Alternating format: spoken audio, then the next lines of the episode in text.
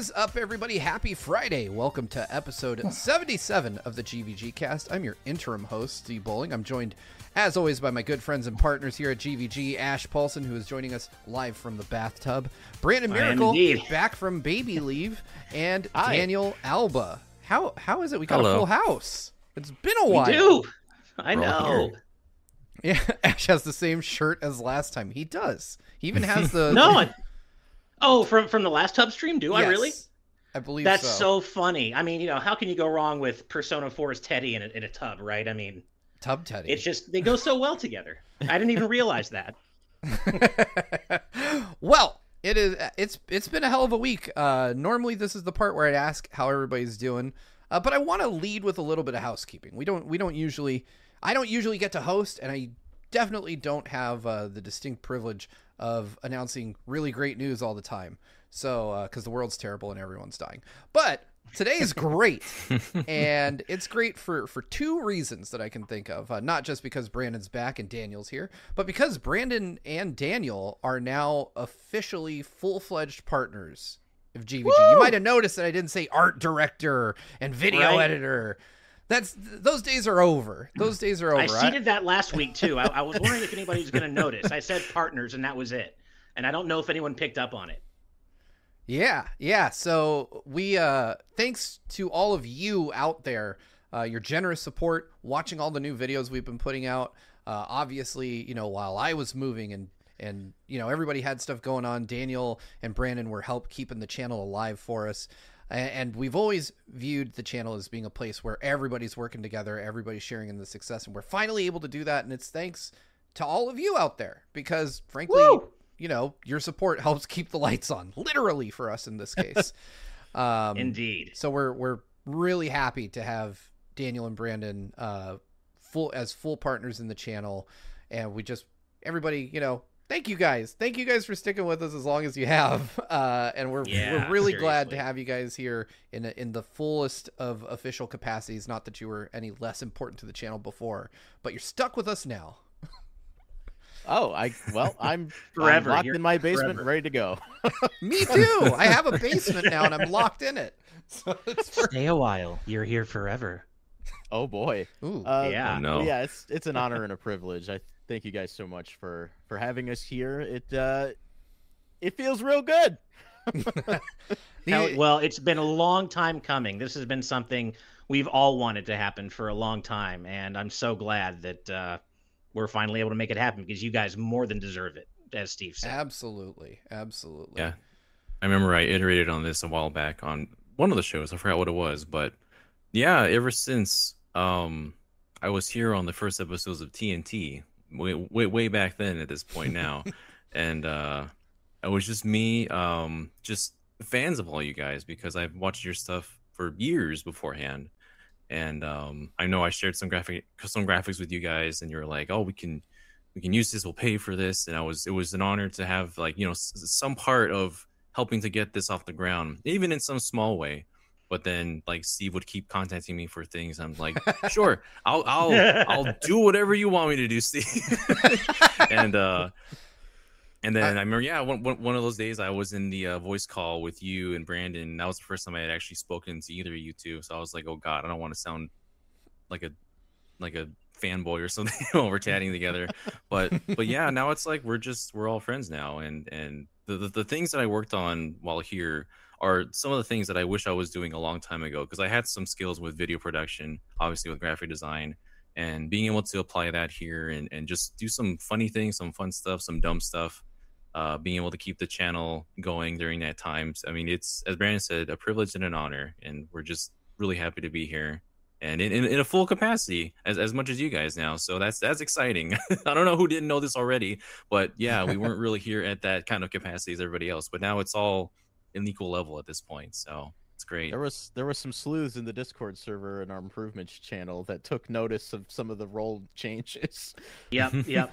yep. So if you're if you're in our Discord, which I recommend you join over at patreon.com slash gvgaming or right under this stream, there's that new join button. You can hit that. We're we're, we're working on it. Daniel posted some icons. We're workshopping those. Uh, so there will be Mm-hmm. some YouTube specific benefits coming. But either way, if you want to join, that gets you into the best damn Discord community anywhere on the internet. Uh, but yeah, we've we've made some changes. Co-founders is gone, partners is here, staff is kind of just a thing now because we're all we're all on the same role now. So um, yeah, if you if you tag the partners group, you'll get all six of us any old time. Hopefully, John's sleeping though. Please don't tag John while he's sleeping. Right. And that also means though, for those of you in our Fight a Founder or and or personalized video response tiers, starting next month, you're going to be able to request uh, Daniel and Brandon as well. A lot of you have asked about that. Oh, I've man. gotten so many requests from you, like, "Hey, can we request them?" Like, oh, we can't quite figure it out right now. Like, not yet, but eventually, we promise. And that day is here. So you've been, if you've been waiting to just take one of them to town in some in your favorite game, then your time has come. Starting next month, they are officially requestable for Fight a Founder sessions and personalized video responses. I'm ready for the weird responses and to fight everyone in Smash and Mario Party and whatever else you want to throw me into. Kick our Caitlin's- butts. Hell yeah. I dare you. Caitlin is gonna make you eat something weird. Just just FYI. oh yeah. Anyway. So yeah, oh no. wait All for right. that. Well, well, as joyous as that is, there is one other thing about today that brings me a lot of joy, and that is our sponsor for this episode, uh, the one and only, the Game Orb. Uh, the Game Orb is a YouTube channel and Twitch channel that brings commentary and gameplay footage from the Nintendo Switch and Xbox Series X gaming systems. His current goal is not only to reach affiliate status, but to do it before TwitchCon in two weeks, so he can have the affiliate name on his TwitchCon badge. Even if it doesn't happen by that point, he still appreciates all the follows he has gotten. If you want to support him on Twitch along with his YouTube channel, we've got links to both of those down in the description right now. So please go show them support. I will also link both their Twitch and YouTube in chat if you're watching live with us here on YouTube right now. Uh, means a lot to us if you could help them out because they've helped out us out so much. So check out those. Yes. Cost nothing for you to subscribe. Well, on Twitch it does, but you know, go, go throw them some love. We we it would mean a lot to everyone here at GVG if you could take the time out of your day to check out the Game Orb at those links, uh, which are pinned in chat now. Um, all right, folks. So it's been a while. It's been a while since we've had this specific crew, especially. Uh, so I want to I want to go around the table. Ash, I'm going to start with you because you look the least comfortable. How, how's it going? I, I am I am reasonably certain that I am the least comfortable. I wanted to get some Capri Sun before this to to uh you know kind of have some fun 90s snacks like you did last week in the tub, Steve. But I had to pick up my wife from the airport today, and if you've ever been to LAX to and from in LA traffic, you know that doesn't really leave much extra time for other things. So didn't get to pick up the Capri Sun. I do have some water, thankfully, to keep myself hydrated while I'm in all this water.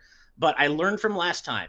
I'm in a cold bath now, not a hot bath, because the hot bath I was falling out last time. I couldn't deal with it. Y'all know I love the cold. I was sweating. I was miserable. Right now, I'm in nice, cool water. I'm I, my knees are hurting, but I'm doing better than last time. So, uh, no, I'm good. I'm good. I um I have just been you know getting work done, getting you know getting uh, freelance work done. Uh, we did a, an update last night on um on the Mario Wonder kiosk demo. So Daniel and I both ran out to our local GameStops and uh, played that really quick, grabbed some footage, and I did the update last night. Been doing freelance work. Uh, about to roll credits on Sea of Stars. I've done almost everything in the post game except for the final final battle.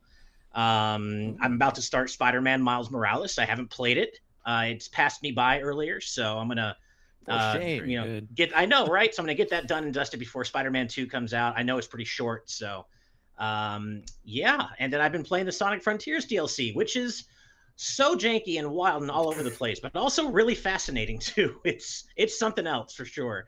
Uh, lots of great new music though. I'll say that much. Um, but I would love to do a discussion on. it. I know John already did his own video, but Sonic Team are the weirdest, most idiosyncratic in just. I don't even know what like they did so much. They have done so much right with prior 3D Sonic games like Generations and such, and there were parts of Frontiers I, that I liked. But this DLC, man, it is all over the place and it's wild. But that has basically been my week, just keeping up with work, trying to, you know, get through some games before the October deluge begins in a couple of weeks. And uh yeah, and then of course getting ready for this awesome tub stream. I've got my my rubber ducky friends here with me. Hopefully you can see them on camera. Uh, and I've got my tried and true Frozen 2 uh, glacier grape scented bubble bath. It smells like shit. I hate it. I'm gonna have a headache by the end of it. It smells like a great marker. Imagine bathing in a great marker, Ew. and that's what this smells like. It's awful. awesome. But but you know what? That's what the people pay for. The people are paying for TubStream, so they're gonna get Yeah, Tub you know, I, I gotta say though, we got we got two new partners here. Neither of whom have ever It's done true. Tub Stream. I'm I'm, I'm just pointing it out for those of you watching. I, I I feel like we need to we need to inaugurate these so, a couple new Bath Boys. uh, at Rub a some dub point dub, baby. All right, well, Brandon, it's been a while for you, my friend. Uh, you've you've been out since uh since you became a dad. How's how's life treating you? it's very different. I so beforehand I wasn't sleeping, and guess what? I'm still not sleeping. Congratulations. um, thank you. Uh, but no, I, I love being a dad. Uh, Elle is wonderful. Um, we're still like w kind of figuring out, you know, what she needs when she needs it, and kind of what her schedule is. Uh, but outside of that, being a dad just kind of kicks ass.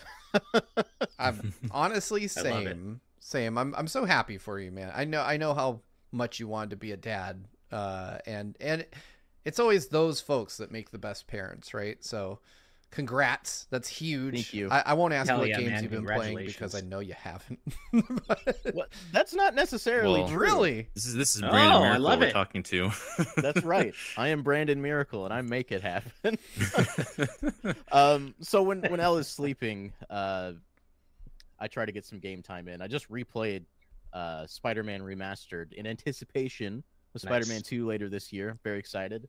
I also took the opportunity to finish Final Fantasy 16, which Ooh, took me much longer than I thought it would. That game is deceptively long. I I Um, wish I I, gotta could get talk that. about what I've been playing. Ten days. Ten days and I'll tell you all about it. Um, but FF16 was fantastic. I loved it. Um, I I hope some of you, the rest of you, can finish it because I'd love to talk to someone about it. Yeah, it, it didn't grab me. I, I need to try it again, but now I have uh, Ubisoft sent me over a code for Assassin's Creed Mirage, and I really want to try that. Uh, that is next on my list because again, uh, I love a short game, and and somehow games are starting to trend shorter again, and I'm I'm really happy about I that. love that. Thank God. More shorter games. More shorter games. Yes, please. Uh, but Daniel, what have what have you been up to? Um, similar to what Ash was going was talking about. We went to the demo to play Mario Wonder. Uh, the footage I grabbed, my hand is still hurting because I, I recorded that one-handed uh, and playing the game at the same time. So uh, yeah, that was uh, that was an experience. That was that was so fun. That's the same demo as we played at at PAX, so everyone can get a chance to play that now. Right. Um, other than that, uh, similar to Brandon, I finally finished Final Fantasy 16. Oh, there it also go. took much longer you- than I I thought it would take. Jealous. I didn't know that. uh, okay. uh that game has some lows some low lows but also some Sure very does. high highs that game will have its peaks and valleys and i think i can i can definitely see why some people aren't as into it because there are some moments where it just kind of drags on and boy does that game really like take its sweet time with certain things but when it gets to the highs my god it eclipses most things i've ever seen in any final fantasy game and boy are they at least worth seeing for, for the spectacle of it Nice. But, um, I got to get to it. I'm, I I have to play it before Game of the Year discussions. I have to somehow. I was gonna say I have to fit it in, but wording. 16 would be a great candidate for a director's cut. Just snip the parts Mhm. that really don't need to be there Yeah. and make it a tighter experience. Because my my final time I think was like 61 hours. Uh, I did all the side quests and everything, but there was still content Cool. in the game I didn't finish. That's a Wow. lot of game. That- that- that The- is. the- Yeah, i was I've heard the side doing quests. Oh, good. Yeah, I was absolutely doing as many as as many side quests as I could until I got to maybe like eighty percent done, and I was just like, I, I I gotta get I gotta get through this before all these games come out. and I don't ever get to it ever again. So um, that would be interesting to talk about, though, you and me, Brandon, or if we can Mhm. find someone somebody else we know that's finished sixteen, because we haven't had any chance to really talk about it with with anybody yet, not even each other. Right. I've heard you really have to go out of your way to to really not get caught up in doing all the side quests if you just want to finish the game because and I heard they're very backloaded too. Like it's not until Oh, yeah. close to the end that you get a bunch of side quests opening up, right? Yeah, I think they throw nearly 20 at you as soon as like the final thing happens and you're ready to Ugh. take on the end. Those Uh-huh. those games. Boom. mountain Okay. of side quests. That's Yep. annoying. Okay. And they all feel so important to the story. They're all fully voiced. They're all like Oh, actually impactful Okay. things happening to their characters surrounding your your circle of people. And it's just like I I feel like I'm missing some things because I didn't do all of them. So that's that's just You can't one of the even curses. do a lot of them unless you've done all the ones beforehand. It's it's could be better. Yeah. right. Yeah, Right. yeah. So, uh, oh, you know what? What one thing I want to point out is that I love that we have this energy of all of us. You know, well, the two of us here talking about lessons we've learned from streaming from bathtubs. Um, I, I just to share a quick anecdote with our audience about how my night went following that last episode of GVG. oh Cast. no. I was actually not very uncomfortable. However, um, I had to set up like a whole studio's worth of equipment in the bathroom, as I'm sure Ash did as well. Uh, so like lights, camera, microphone, laptop, and I like to eat during the bathtub streams because it, it just adds to the ambiance. So I took a shot of Everclear right before I hopped in to stay warm. And no. my sister had dropped off a bag full of snacks that I did not have a chance to review, which is why you might have seen me fiddling around with a can of SpaghettiOs at the end because I was trying to figure out do I go for it? No. I still had to have a little bit of mm-hmm. dignity. But what I didn't realize was she pulled a fast one on me and gave me nothing but expired food to eat during that stream. And Oh, so Why would I was so sick to my stomach all night following that episode. Of course you were. Oh, Which no. I mean, she- I ha- I have to say, fair play. That was pretty good. I mean, she she played me like a fiddle. She knew I wouldn't look. I Well, pulled, yeah, I, pulled, you got sick. I pulled out That's one of those thing. things of string cheese, and I was like, "You little bitch! I can't believe this. How dare you?" I mean, I'm I fine love how now. laissez-faire you're being about this. Oh, I got food poisoning Oh. on purpose. It's okay though. I It's all would've- played for laughs. I would have done the same thing to her. She knows it too. like if she was, Fair enough. if she was ever in a situation where I could make that work, I would. so, and now I have a good love it. reason to. I'm coming for you, little sister. your your days are Game's numbered. That's right. Oh no. That's right. She she's just given me good reason to uh to deliver retribution. Um, speaking of deliveries, we got a couple of super chats here. One one of them already pretty much answered. Uh, Shadow Mwapwe with two dollars. Brandon, how much sleep have you gotten? Eh. That sounds about right. Uh, thank you for the super chat and Rec BCQ with two dollars. Just saying moisture, which I'm gonna I'm There's gonna lot assume is moisture in here right yeah, now. it's- it's Can either- referring to Ash's situation or their own. But either way, someone's having a good time. All right. Kentucky's aren't on camera. Now I had to get them front and center here. How I know have them? you're you're uh you're I, I didn't want to call you out, my man, but you are frozen. Yeah, well, so like right. Oh, am I How frozen? Really? yes. Why am I You- frozen? you- Fittingly frozen. No. yeah, you're like in a really great pose. You look fantastic. This what is happened? flattering. All right. It could have been worse. I'm gonna, I'm gonna like move around uncomfortably to try to unfreeze my camera. All right. Well, while he does that, let's go ahead and jump into uh, the news. And oh wait, sorry. One more thing, Steve, really quick. We got birthday shout outs. Oh, right. I'm sorry. Birthdays. Uh, so we got a ton of birthdays this week. Uh, we've got Super Duper Pooper Scooper on the second, Mock on the fourth, Base Forever on the fourth, uh, Beert J 373, who is today. Happy birthday. Top Dog, uh, our resident Mario Party super fan, on the seventh. Uh, happy birthday to all of you. I hope you have a wonderful day or had a wonderful day. Um, but yeah, a lot of birthdays within the GVG community this week. So uh, thank Happy you for being with us and thanks for Happy sharing your birthday. birthdays with us yeah. happy fucking birthday. All right. Uh, you know what I want for my birthday? I want these Animal Crossing Legos that got announced. Oh, there we go. We've Oh got my Ash God. back. Are we back? Okay, cool. Daniel, I I, I I, I, feel you feeling feelings through the internet. Tell tell me where your head's at. Why didn't they do this in 2020? Do you Right. know how fast these would have flown off the shelf if during quarantine when everyone's playing Animal Crossing, they would have been able to to like build their own villages and such, or at least whatever capacity they're planning on doing so far? Because it was pretty much a teaser trailer, wasn't it? Yeah, yeah. All we got was was the minifigs and the balloon Hmm. sailing off, and that's all I need, really. I know I'm gonna buy them. Oh my god. I don't know. I'll go broke. God. And you can like, can you can imagine they couldn't like sell expansion of villagers in the future. They could do everything with this because it's just all about building your own island and all that. So the the potential is limitless right now, and, and it's Lego. I have always wanted to get that set of Animal Crossing villager homes that I think were released in Japan. It may have been for City Folk. I can't remember which game. But I always wanted Hmm. to build like a little model town out of Animal Right? Crossing. And the fact that we're getting Lego, that is so exciting because now I can do that. So perfect. It's really cool looking. I y'all know I'm more of a casual Animal Crossing fan, but but I watched the trailer. It is really cute, and I was kind of tempted. I I might wait until they expanded though, because my favorite villager is Reese, and she's not she's not you know present and accounted for yet. So I might wait to see if they do some sort of expansion and add more villagers because Reese might pull me in. She's always been my favorite. Man, I I personally really want uh, Rover, but I would be shocked if we didn't get Raymond with how popular he ended up being. Oh Mm. yeah. I, Oh, I'm yeah. I'm shocked he's not in the trailer. I, like I've seen people already talking about how they're gonna open a black market for trading uh, Raymond minifigs in real life. Ah, yes. When art, when reality uh, imitates art, or however that goes. yeah, life imitates art. Life Um, imitates art. Yeah. Uh, Yeah, it, it's interesting. I saw though. um, Rebecca Stone, our friend who's who was on back in the TNT days. She she mentioned that Tom Nook is going to make her go to debt in real life now. Yeah. like, you know what? Probably. That's how it goes.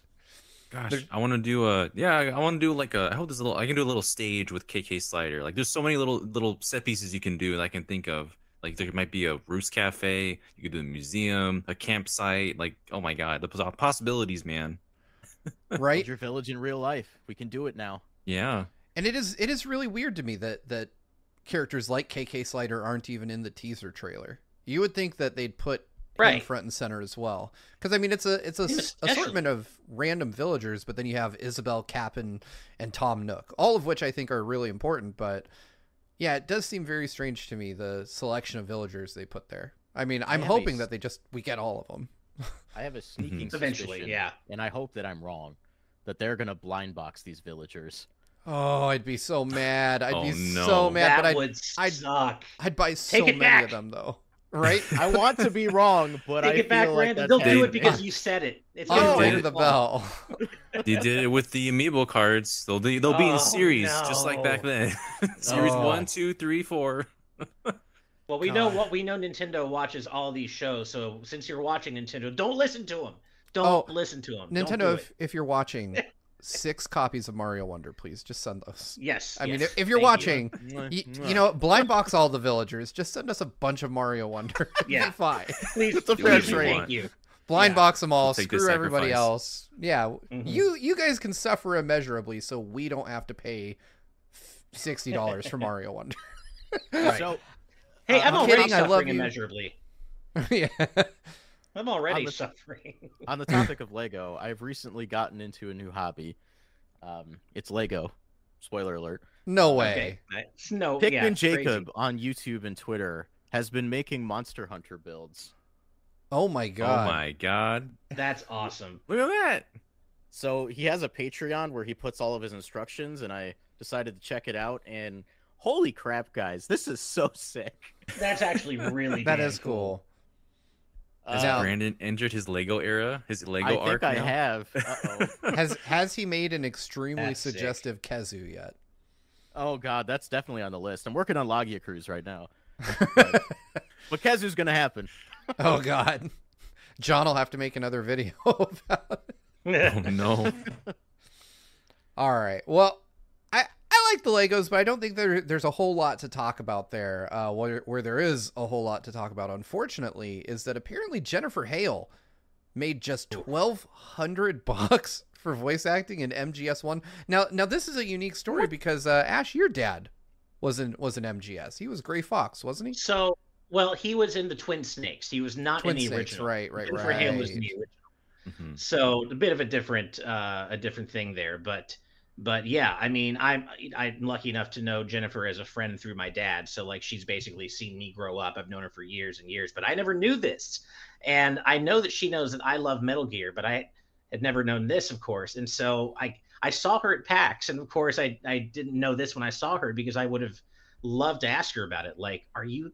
I mean, her role in that is Naomi Hunter. It's it's it's a main role. It's like an iconic role. It's not like this side, you know, tertiary character. She's a big deal in that. And the the game apparently the original PS1 game apparently went on to make about 176 million dollars, Right. and she got 1,200 of it. It makes me wonder what like David Hayter and Cam Clarke and them got too, but that that's just I mean it sure it kind of underscores why the, we're we're seeing this voice actor strike uh, you know against the industry now. Obviously, this is way after 1998, but it seems like a lot of those problems like no residuals and things like that are are still Yeah.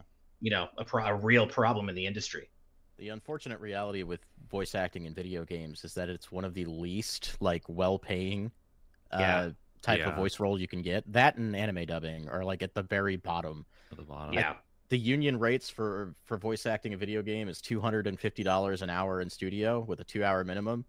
So like if you go into a game and you voice for like 20 30 minutes you made 500 bucks and that game could go on to sell millions right. and that, that just blows yeah, I, I feel like some some talent has to have gotten better deals at this point. I mean, it, it is worth noting, and I'm not making excuses for it, but it is worth noting that Metal Gear Solid, the PS1 release, was recorded in the Mhm. mid '90s. You know, yeah uh, Mhm. where obviously one twelve hundred dollars felt like a lot more than it feels now. uh, not true. not to say that's excusable, but you know it's still pretty damn low. Um, and two, like these days, I feel like it's it's more about the studio you're working with and less about like an industry standard rate A- and the caliber of the talent, right? Um, you know, we we had that Bayonetta controversy where we found out that uh, what was it? Hellena Baker was was kind of Taylor, only Taylor. Hellena Taylor, sorry, was Yeah. giving us only a, a really kind of myopic view of the situation, not giving us the full story, and and by extension making uh, voice talent look kind of bad. um, She, yeah, oh god, the way she handled that could not have been worse. yeah, exactly. And uh, so I do think that there are better deals coming around. Thankfully, like the age of social media has helped, but there's still a lot of work to be done. Uh, this Yeah. in particular seems really bad because of the fact that it was such a spectacularly successful game. But I mean, we live in a world where hindsight's really 2020, right? And we all know that Metal Gear Solid kicks ass. But back then, when you were just hiring the voice talent for that game, nobody knew for sure that Metal Gear was going to do well at all. You know, it, it seemed exciting, but you know, nobody had played anything like it up to that point in time. It could have, even though it seems ridiculous now, could have failed. Uh, oh, Jason in our uh, YouTube live audience is saying that 1200 in 1998 cash is about 2300 today, which that's still not a lot. that's, Still not nearly enough. No, yeah, So not nearly enough. that's not keeping the lights on. That's for sure.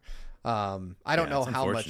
Work she did for that game. Like, I know who she voiced, but I'm just not sure. You know, I don't know that she mentions the hours she put in, but still, uh, for for a character that's really well liked and an excellent performance that was rendered, that's that's not really not really a good amount of money. But Well, I mean, But- I would Mhm. say that of all of all of Snake's team members, minus the Colonel, like basically, uh, uh, other than the Colonel, she probably has the most voiced lines out of any who isn't Solid Snake, Liquid Snake, or Meryl, or again the Colonel. But like, she's a major right, secondary character. I mean, hundreds of lines, I would think, because you know the whole Gray Fox thing. She's, you know, she's like super involved in, you know, she has the relationship with the Gray Fox, and trying to be vague here for people who might be playing MGS One for the first time, uh, soon with Master Collection. But she's got hundreds of lines in that game.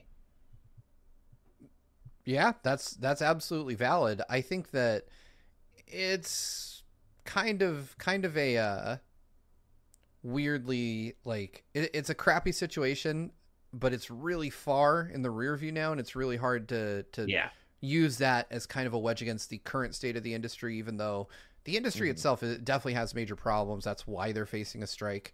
Um, you know, but I mean, look back at anything any of us did in the mid '90s, and we're probably like, true. Also, I- uh, I Alpha Line, you're right. Other than Otacon as well. My bad. Yes, of course, Otacon is. Yeah, he's he would have more lines as well. Uh, and you know, Becca also makes a great point in our live audience chat, saying the giant elephant in the room is also since she's a woman, she probably got paid way less than her male counterparts, and I bet that is absolutely true. That was Yeah. even yeah. I was gonna back say that then. was even truer in the '90s than it is Yeah. today. Um, One hundred percent. And she's Jennifer freaking Hale too. She's like a voice acting legend. Yeah. Well, to be fair, was she though back then? I'd I, say I she I'm legitimately asking because I don't know. She wasn't she wasn't the, as ubiquitous as she is today, but she was still a name back then. I would say not the name she is today, but she was still known. I would say. It was really early for uh, voice acting and voice acting in games in general. That was a very new thing at that point. True. So Yeah. Yeah. But um, unfortunate. I'm. It's unfortunate how the situation has panned out. Like even today, there's still problems with the voice acting communities, uh, payments, and you know, getting work, finding work, having people pay them. I'm fortunate enough to know some voice actors out there, and even big companies don't pay them on time or a fair amounts, and it's it's a problem that's still happening today. That's why you see strikes. That's why you see unionizing, and I'm just hoping that things can get better for them, and that these situations aren't just going to keep continuing because they've been a problem for a very long time. Like there's still actors, there's there, there's still artists that contribute to these, and some of them get get paid well, but there's still a lot that don't, and that's just just a problem. Yeah. Yeah, absolutely. I I think that, you know, Residuals. That's right. Where's residuals? I mean, I remember my dad was talking to me about residuals uh, a long time ago, like even when he did the Twin Snakes. And one of the reasons he told me years and years and years ago, the reason he doesn't do more games is because you get such a bum deal often working on games. You don't get the kinds of residuals like you do with cartoons, for example. Not all cartoons, but but some.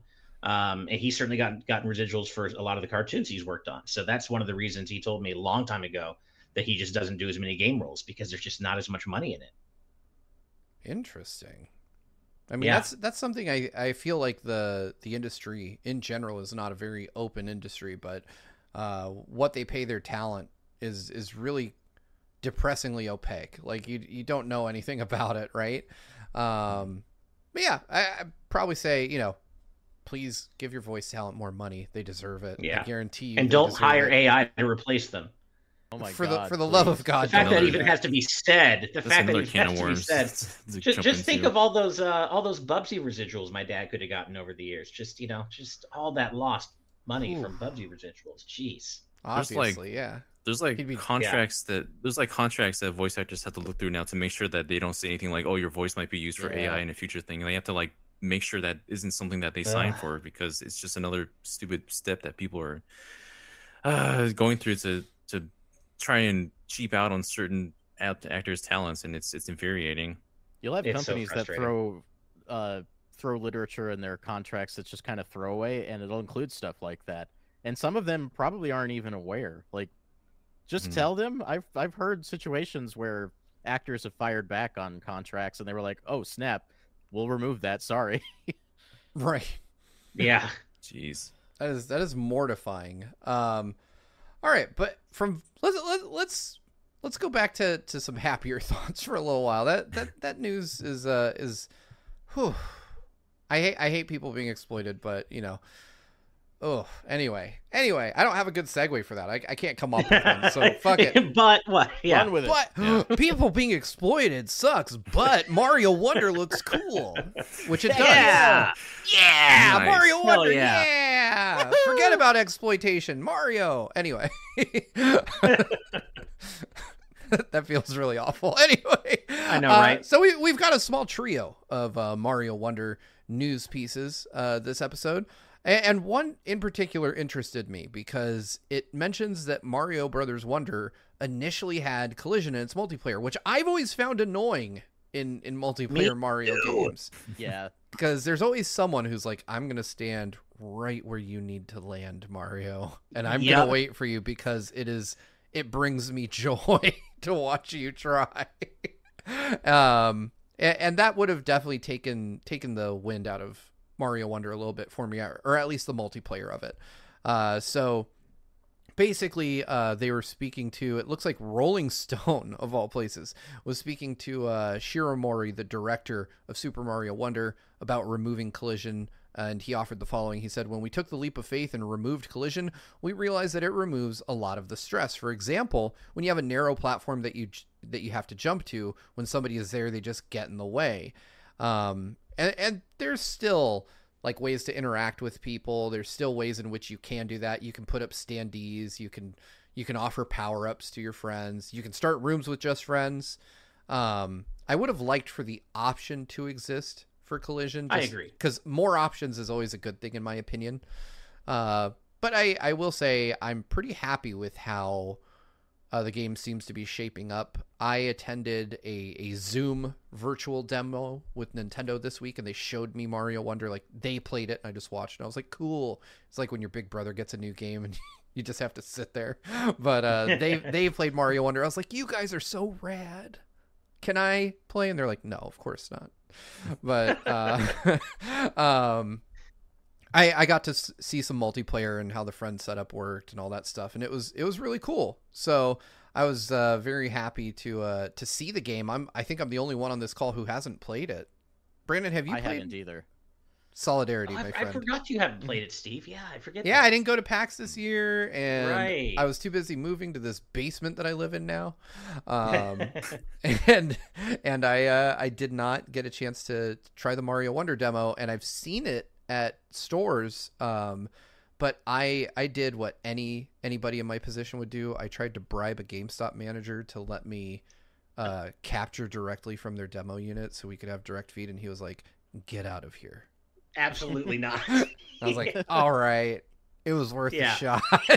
yeah, right. I, I I love that you even asked though. I appreciate the hustle. It's all it's all about the hustle, baby. I was like, hey, can I just I don't know, open up your Switch demo unit you're not supposed to let me touch and Uh-huh. hook some stuff up to it and capture footage that you're not supposed to let me have? And they're like, no. The- it Steal, was weird steal for your demo me data. yeah. because I I was the only one in the store at the time that I went yesterday. So like this guy just comes in and and like of course the demo kiosk is at the door to like you know the the exit, the entrance, the exit, and the the counter is like all the way to the back of the store. So like I looked, I glanced back every you know minute or so. I'm looking, and the, these guys are clearly watching me. Like, who's this asshole in here, awkwardly trying to fumble with a controller, recording the screen? Like, who is this guy? What is he doing? And thankfully, they didn't actually like approach me. I think they were just confused by me. But they're like, well, as long as he doesn't break shit, they're not gonna, you know. I guess it's okay. But like, who is this guy? So, yeah, it was it was an awkward, and it, of course the the store was quiet too, and it was just them and me. And I'm like, oh my god, You- why you couldn't shoulda- any. You should have gone full YouTuber and been like, "Oh my god, you guys! I'm playing Mario Right. Wonder. I have Mario Wonder." Just pretend like you actually got it somehow. Yeah, yeah. N- n- nothing like, no- nothing like the looks like I'm balancing a phone on my on the controller connected Oh, to I like the, the extension, trying to get footage while playing. Yeah. Almost That's dropping just things like twice. man. yeah. seriously impressive, dude. I, I I got a, I got footage like around the stages itself, and I figured, well, it's the same demo. We got the the video for the PAX demo up, but man, you were you were balancing your phone while you were playing. I am super impressed by that. Yeah, that's pretty that's pretty wild. That's I- I dedication. did what I could. Gotta make Yeah. it work. Gotta get that footage some way or another. The whole collision thing, I think, is pretty interesting uh, because a lot of people, when they first saw that online multiplayer, they were like, "Oh, it's not real multiplayer. You can't interact with each other."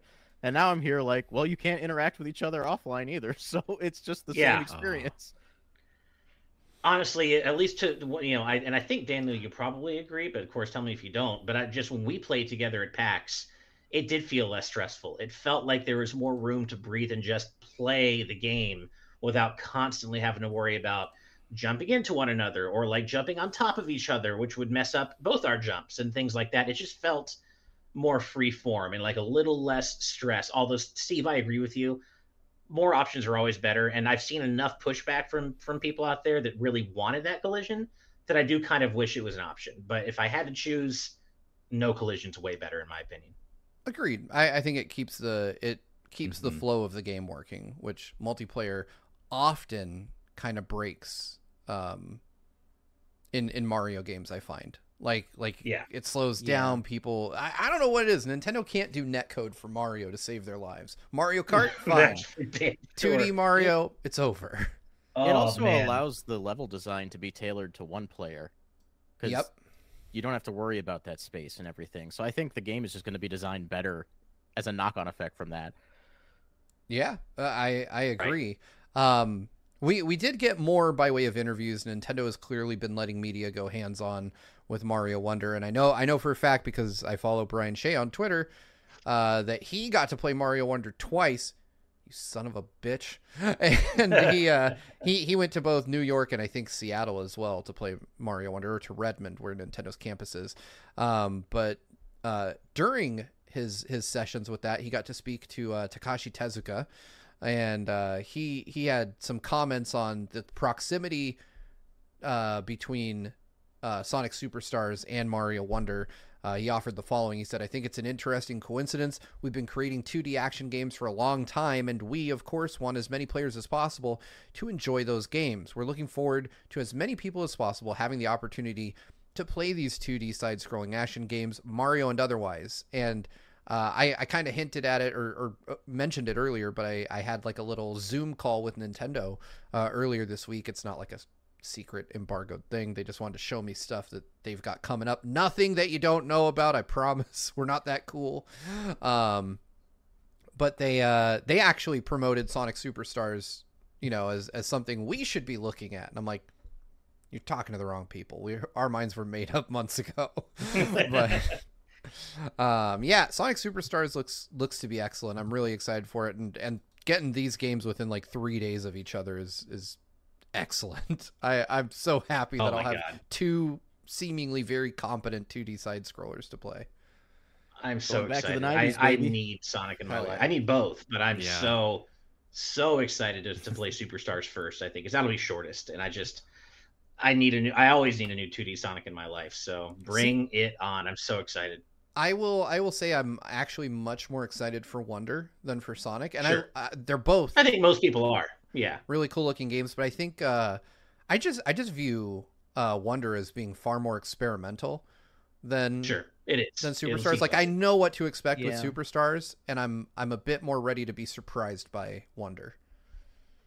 I think yeah, like gameplay wise, I'm definitely more looking forward to the creativity Wonder has on display. Aesthetically, I'm more excited about Sonic. The visual, like level designs, the visuals, the music. That part has me more excited about Sonic. But like just all the crazy creativity on display in Wonder, I can't wait for that. Yeah, I, I agree with that. Uh, anybody have any closing thoughts on Wonder before we move on? It's just nice to not have a cookie cutter Mario game. We got something Yes! brand new. Yeah. Ah, I, Hell yeah. I can't wait for the ensuing discussions we have about that game because I think it's Yep. it's going to be a really good time. Uh, but anyway, uh, if you want to, look- play, oh, go ahead, Daniel. Sorry. I'm looking forward to seeing how multiplayer works as well. I was just like back a few minutes on the conversation because I, I totally blanked Oh, out gotcha, on the gotcha. on the on my camera. But um yeah, that sort of thing. Uh I wonder if they did the um the the no collision the way they did, just because probably compensating for some of the wonder effects that are that you you don't even know about yet. One of them Yeah. being like how you are in the back, you're you're walking as if the wall is. How how do you describe it? You're in like a 3D position, and you're like walking on the backdrop, and Top you're down. in a different, completely yeah, a top down situation. Like how would that work with collision? I wonder. They probably didn't want to bother doing anything with that. Yeah, that's So, I don't know. Probably some situations like that that also cause that, but it's also nice to just not have that there because now, as I think we mentioned earlier, we can focus on the game as if it was made for one player. The only real thing you have to do is just kind of stay on the same screen together. That's like the only thing you have to really cooperate with and not just like leave someone behind or, or go too far ahead because it does focus on just one character. Whatever character finishes the stage, uh, the camera will focus on them in the next stage that you play on. So that Oh, that's kind of a that's kind of a reason to, to reach the goal post first, I think. Nice. Okay, that's So- cool. Yeah. Yeah, I I can't wait to get my hands on it and figure it out for myself eventually. Which Mhm. side note, why did the UK get all the cool pre-order bonuses again for this game? Like you got like a talking always- flower always get the statue cool and all this yeah. other pre-order stuff. bonuses. Yeah. It's upsetting. I'm just saying that it, it bothers me. um, but yeah, it does feel like the '90s all over again, like Brandon mentioned, with uh, Sonic and Mario releasing kind of neck and neck with each other. And, and I kind of want to keep the '90s vibe going. So let, let's talk about Final Fantasy VII and, and the recent news of uh, the official pronunciation for Cait Sith. I, I guess is how we're supposed to say it. Um, I I will admit, I said it this way all the time because I I didn't know how the hell to read that in 1997. Like I was Yeah, like, same here. sure, Cait Sith, Right. baby. Um, but some That- folks yeah. are up in arms, and I believe it's supposed to be what Ketchi. Catchy. Yeah, Ketchi is how you actually pronounce it in its original Gaelic, is, is uh, for what I understand. Yeah. Right. Yeah, So I- there's like so Ketchi is like a is like a Gaelic folklore cat-like character, as as far as I understand it. Yeah. So this is like based on an actual, and I guess that's why people are up in arms. It's like I always knew it as Cait Sith originally, so and then I learned later that it was actually Ket Shi, and so I'm like, I get why people are up in arms about it because it's like a folklore character. At the same time, I also get why there's the disconnect there as well. hmm Yeah, I'm of two minds on this because uh, I, I think back to when I reviewed Ghost of Tsushima, and the main character in that game is named Jin Sakai, and Mhm. every fucking comment under this. that video is like, "Good this. old Gene, like a Yep. G E N E Sakai." I'm like, it's not Jin. There's there's no Jin. Like that's not a word in Japanese. You fucking monsters. Like go read a book. And and these I guarantee you a lot of these same folks are like, actually, it's Ketchi, baby. I'm Uh-huh. well versed in Gaelic. I'm like, no, you're not. No, you're not. You're you just aren't.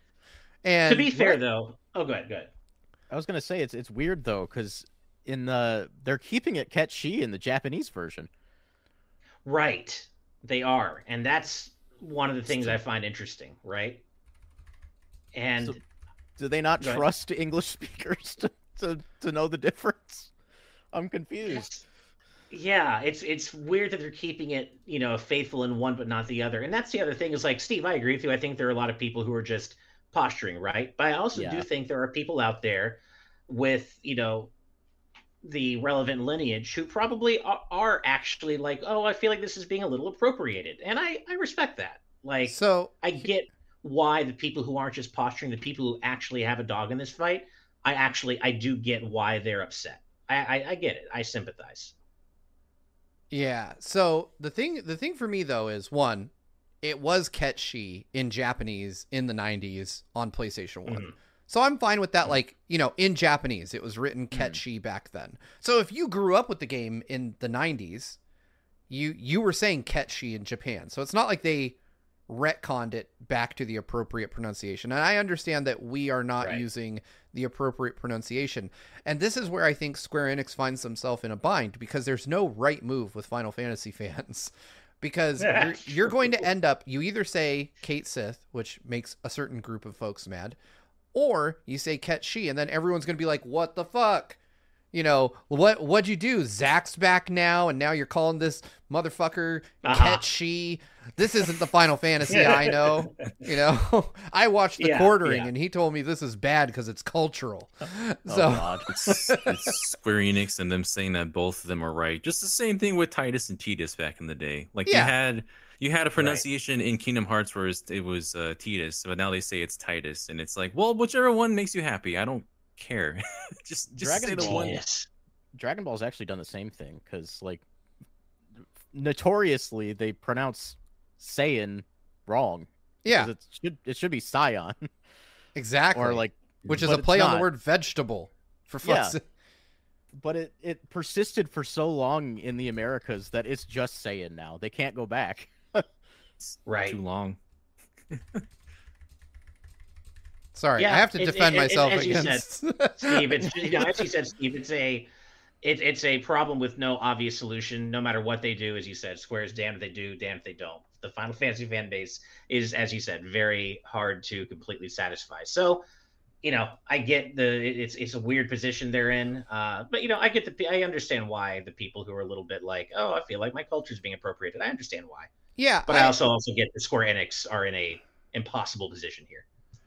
Yeah, I feel like I feel like there's so many there's no there's no right way out of this. And I do agree that if you feel like your you know, your culture is being appropriated um you know, uh, I find that unfortunate and I feel for you. I think Square Enix is just trying to think what will piss the least amount of people off. I, I truly think that's what the calculus is. Like, okay, we know we know it's supposed to be Ketchi. It, it says so in the original Japanese.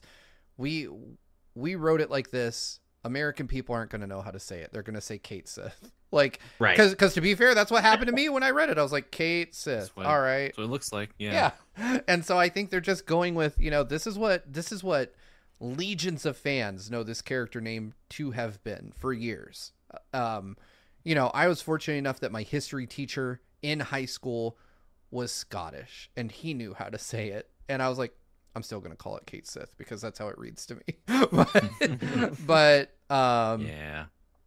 you know, I, I think it's just one of those things where there's no right answer. I think old school fans like me, well, not like me, but old people of my age Uh-huh. bracket may find themselves like they'll be upset. Like I always thought it was Cait Sith. They don't want to be wrong now. We're all old now. We don't want to be wrong about anything ever again. you know, we're we're done being wrong until we die at this point. um, yeah, I just think that this is one of those rock and a hard place. I feel for the folks at Square because they're just trying to do the right thing, and maybe they flubbed this call. But yeah, it's it's it's a damned if you do, damned if you don't type of situation. Um, uh, Yeah. Ability King in the YouTube chat says Cloud in the original Japanese is Kuraudo. Well, th- that's just a, a That's just Cloud. romanization. Romanization. it's Yeah. just Yeah. Cloud. Yeah, yeah. There's there's differences. So typically foreign names in Japanese are written in katakana, which is why Yeah. most Final Fantasy VII names are all in katakana. Like, you know, his name is still Cloud Strife.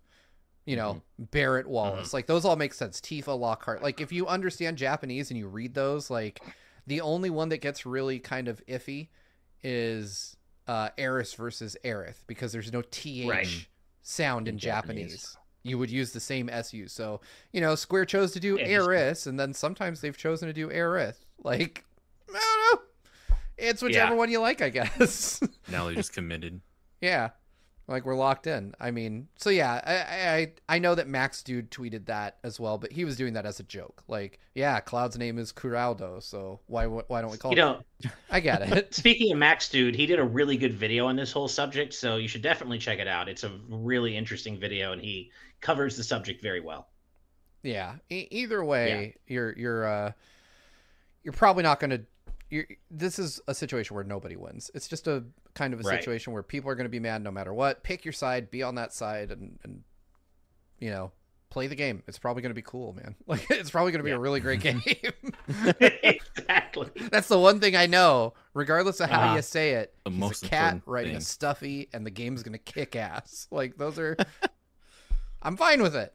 Um, I'm also fine with this next story. Uh, The Last of Us Two or The Last of Us Part 2's multiplayer spinoff is reportedly basically on ice, though not completely canceled. So if you haven't been following things, um, Naughty Dog laid off a bunch of folks, I believe, and then uh, yeah, it's it's uh.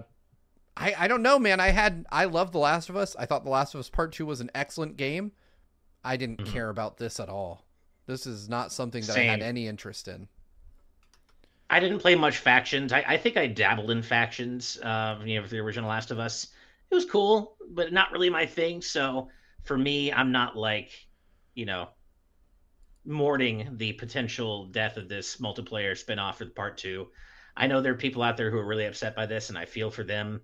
I'm just not one of those people. I feel way worse, obviously, for all the people who were laid off at Naughty Dog. Right. You know, this is just a footnote to me, and uh, I would rather them all been able to keep their jobs. Not that one is equal to the other, of course, or affects the other, but yeah, I think that's the real story here is that all the layoffs, you know, occurred. But yeah, it, I have I kind of had a feeling from the get go though that this multiplayer spinoff was never going to see the light of day because it's been perpetually delayed. It feels. I kind of I'm not really that surprised.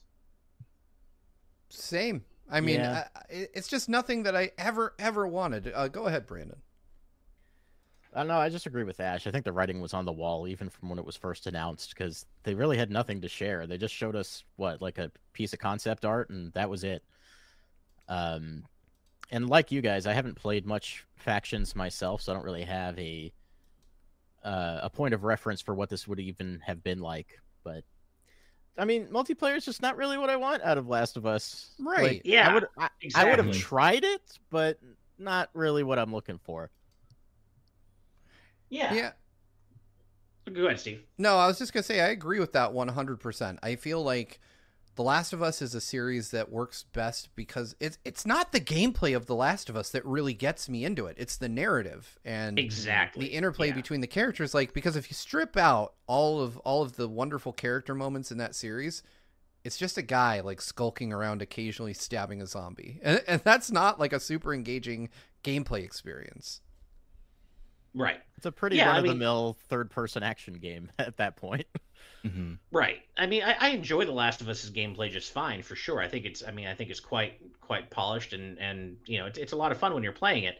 But as you guys said, I I could play if I wanted to play a, a really good third person shooters, third person shooter. There are so many other games I could play. I'm there primarily and specifically for the narrative and the characters. That's just what The Last of Us is to me, it, and the atmosphere. Right. I could play any number of other shooters if I just wanted third person shooting. Yep. Exactly. What about what about you, Daniel? I know I, I don't know if you actually vibe with The Last of Us at all. I haven't really played as much as as, as the rest of everyone else here, so there's not as much I can contribute to the topic, honestly. All right, Cool, fair fair enough. Yeah, I, I I wonder about this next one. This actually really excited me. Um, so I don't know where you found this, Ash. So for those of you that don't know, Ash puts together our news doc for the show, and uh, this this next one it just Ash wrote completely out of nowhere. A Dance Dance Revolution Classic Mini has been announced for crowdfunding, Yeah. and uh, Uh, yes, please. Well, this was posted in our in our own like newsrooms uh, channel of our Discord. Uh, it was also sent to me uh, after the back by our good friend Cutie Caitlin as well. But I'm also just kind of inured in Bemani news because I'm you know like a former like tournament DDR player, so I follow Bemani stuff still. And so this came across my desk, as it were, and I'm like, it's basically like the DDR arcade, like old school DDR arcade machine equivalent of like an NES Mini or an or an NES Classic, SNES Classic. It is literally a tiny DDR first mix machine that has an HDMI out. Then you you can use the tiny dance pads as controllers, like you're playing the, one of the PS2 games or something. And you can just connect it to your TV, and it's apparently going to have a selection of songs from first, second, and third mix. Which, it's just uh, where did this even come from? And it's it's still even at the crowdfunding phase. This isn't even a thing yet. But I thought it was just kind of one of those like out of left field, really cool little things. Like if they actually get this thing made, it'll never come out in the U.S. But I'd like to track one down at some point. I was gonna say it's not I'll something. I need, but I'd like one. Well, the th- so I watched the trailer during the Yeah. during the show right now, and uh, I was I was not with it until I saw at the very end they showed that they put the arcade machine next to a TV, and then they brought a full size dance pad that you could hook up to it, and I was like, I'm Yeah. sold. I that's Pretty it for cool, me. right? I haven't played DDR. Uh, I gave up DDR when I started apartment living, and Ah, because because nobody likes a DDR player in an apartment.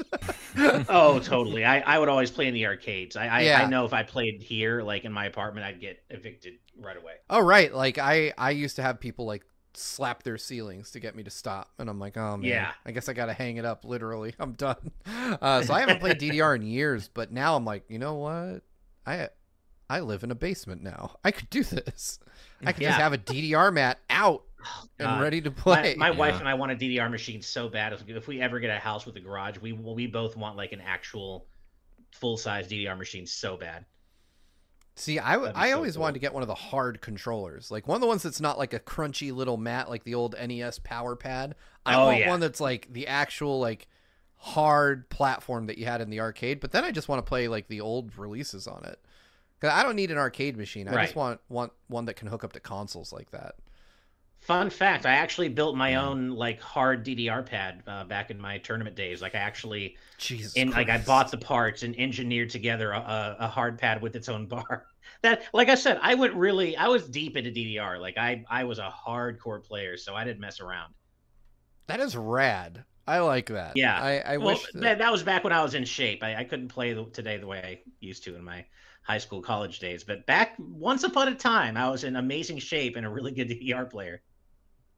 DDR Nice. fans and Taiko fans must be kindred spirits because Taiko fans do the same Oh, yeah. thing, building their own drums. and and 2DX fans too. 2DX with their like their uh their deck controllers, like they're really hardcore about that. Don't mess with rhythm gamers; they mean business. In general, yeah, Yeah. rhythm, yeah, at the uh, the first place that I ever worked at, it, it was like a mini off an arc arcade, and in that arcade, a lot of the people that I worked with, they were really hardcore with about DDR. They would just go play there whenever they're off shift, and we we, we hacked that machine um, to be able to play any well USB and just play any songs that we wanted to, anything that we can find online. uh from from the basic songs that were on there already to Yeah. to songs from other games entirely to like anime intro songs to, to other weird mimi kind of songs that were on there Uh-huh. and uh it was just an experience back then to watch them all play those but yeah it's just there's still a crowd that's very hardcore about it it's great to see I mean, you know, I mean, you're talking to that guy in terms of rhythm games. That's exactly like just in rhythm game. I bought oversized styluses for my 3DS because I have like you know giant monster hands, just so I could play Theatrhythm better because I couldn't do it with the tiny little styli that come with the 3DS. So I had to actually like get oversized. Like, no, no, no, I don't play when it comes to rhythm games. And I, Brandon, you're so right. You don't you don't want to mess with rhythm gamers when it comes to their preferred method of input into all their favorite games for sure. Um, and yes, to, to answer your question, uh, BC King Games in the YouTube chat, that Frozen 2 bottle does belong to me. This is my Glacial Grape Frozen 2 bubble bath. It smells awful. Also, I just want to uh, re- uh, mention I am incredibly uncomfortable right now. I'm so much pain. Uh, and also, I, the only reason I'm looking at my phone so much is because my laptop is too far away for me to read chat. So I'm not just zoning out. I'm actually looking at chat on my phone here. I promise. Nice. All right. Well, that that does it for the news for us. I'm going to read out these uh, next couple super chats. Uh, we got one from Duck Lizard for 4.99. Who would you rather make a 3D Sonic game besides Sonic Team? Because it needs to happen. My vote is for Siactro, the developer of the Toree games. I'm not familiar, like at all. I'm not either. But Those they're like Yeah. retro N64 PS1 platformers. oh, Oh, okay. that would be cool. I'm not familiar. Yeah. I'm I'm gonna go ahead and just go with uh because this is fucked up. I'm gonna say Headcannon. I just they they did a great 2D Sonic game. Let them do a 3D one. Okay, it's a good one. Um, I was gonna say uh, uh, Okami era Clover Studio because if you've played Okami, you know just how perfect the physics are in terms of moving, you know, Amaterasu around the world, and you know you feel the weight of her movements, and it feels like you're playing as a wolf, or what I would imagine playing as a wolf to feel like. And so, given how unique and fine the physics are in that game, I'd love to see their take on what it would feel like to be moving around and, and running around as Sonic and like how that would realistically feel in terms of moving around the world and jumping around and stuff. I think they could they could have done really something pretty cool there. All right. Uh, Nintendo. Yeah, that's fair. That would be Fair. kind of kind of interesting. Yeah. Let's see. How about you, Daniel? Daniel? Uh oh gosh oh god I'm, try- I'm trying to think who would be working who, who would be able to work with the uh the 3D platforming space also in like a, a vast large area but nothing really comes to mind if I'm thinking of 3D platformers I don't know I thought of Double Fine real quick uh that would be a interesting take I don't know I don't know really uh I was listening to Psychonauts during that time so Oh, okay. Psychonauts is good. Great game. All right. With that, let's go ahead and move over to our patron topics. Um, whoa, wait, we've got one more super chat from Geisel Diesel. Did I say that right? I hope I did. Diesel Diesel, I think. Uh, says Steve, don't forget the roof stream. Name your price. Uh, Oh to stream God. from the roof of Oh, my gosh. house. Uh, hmm. the one that won't kill you There's- because there's it's not r- as hot out there Yeah, that's true. I won't die. Well, unless I fall, in which case I probably will die. Let's. You know what? I'm gonna put it high because you want me to stream from the roof of a fucking house. Uh, two hundred fifty-five dollars, like the maximum number before it would roll over in an NES game. I was gonna say that man. wasn't that wasn't accidental. You said 255 on purpose. I love it. That was That's not. I was like, oh yeah, that's a, that's, that's a that dangerous game. Listen, playing. yeah. I, I have that's to- too low. I have to take a laptop on a ladder up on the top of a house. Add a zero to that before I'm going up on the roof.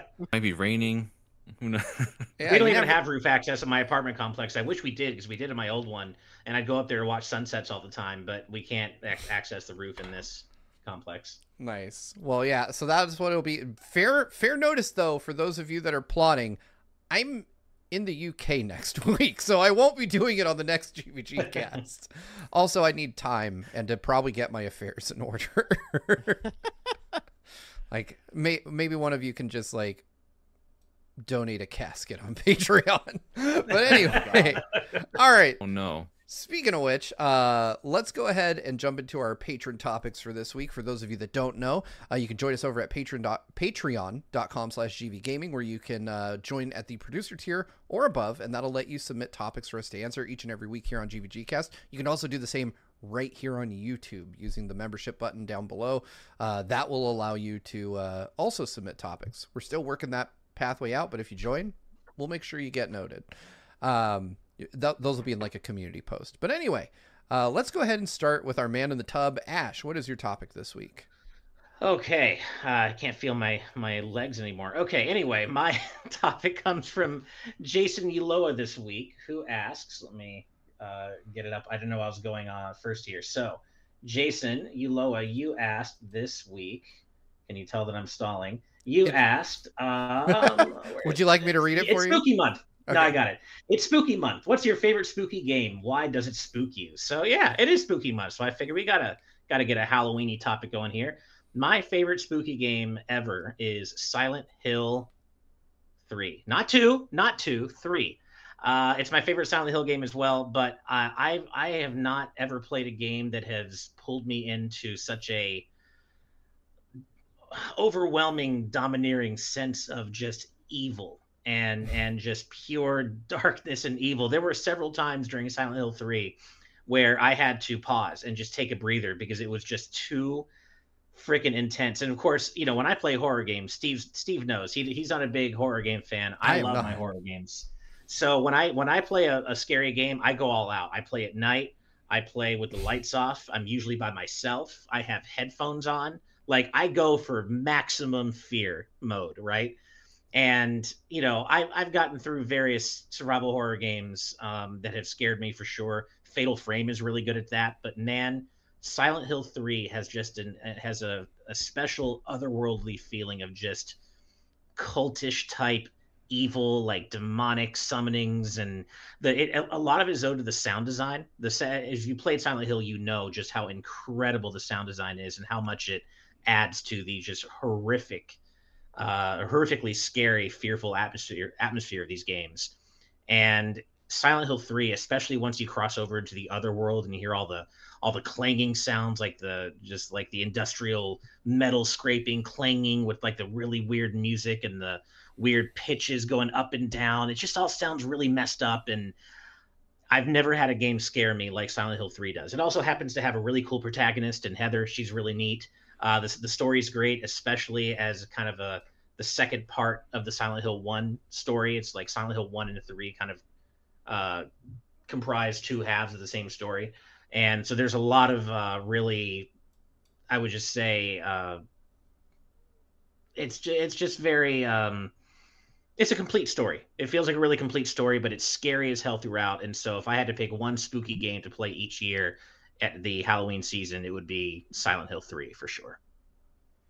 Nice. Uh, Brandon, how about you? I'm pretty basic when it comes to this. Uh, I like playing Luigi's Mansion every October, Hell yeah. just the original Nice. one. Um, not to say I don't like spooky games because I certainly do, but Luigi's Mansion is like the only one I consistently replay. Uh, I'd also throw Metroid Prime into that. The original Metroid Prime has Okay. some kind of spooky moments. There's I can't remember what section of the game it is, but like the the lights in the whole building go out and you have to fight space pirates in the dark. I always liked that Is it section of the game. Yeah. Um, so yeah, I'd say those two games. Nice. Cool. How about you, Daniel? Luigi's Mansion's a great one.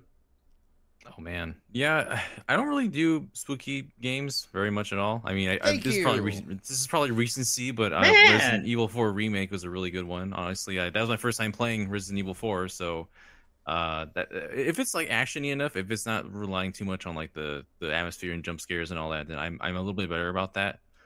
Um, funny enough, when Brandon Brandon mentioned uh Metroid Prime, I was thinking of Metroid Prime 2 as the one I was most afraid of the Oh. opening the opening to that game is scary like you're you're just arriving here there's federation soldiers bodies just everywhere there's this room one room you go into and they're just dangling from their necks and from their ankles from the from the ceiling i'm just like oh god i don't know if i can play this game um they all tend to end up- they all kind of have that intro uh well, Metroid, Metroid Prime One also had a kind of spooky intro as well. It wasn't. It was something I wasn't prepared for, being a young lad at the time, And Yeah, then. I, I I specifically remember in I think it was in Prime Three when you're in the uh, in the uh the, the sky area. Um, there's an area where you first find the Metroids in that game, and you're we're walking through all these different corridors, and you see them kind of just floating around. Uh, you can't they can't reach you, Oh, but then when you get to the end, I think the power goes out, and then you have to exit that area, and you hear them shuffling through the uh the, those cor- those vents that you couldn't see, and then you hear something break, and then all of a sudden you see them in the dark, and oh god. Metroid Prime is really good at, at applying horror elements if it Yep. wants to in, in their own subtle ways. That part is so good. That part it scares the hell out of me. It's so good. Man, yeah, that was I, I I I that's the one specific moment that I remember a lot. Uh, there's a lot of that game I kind of don't remember very clearly, but that one for sure.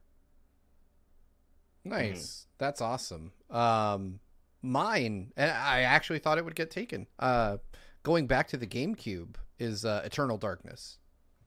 Oh, that game one. is Mhm.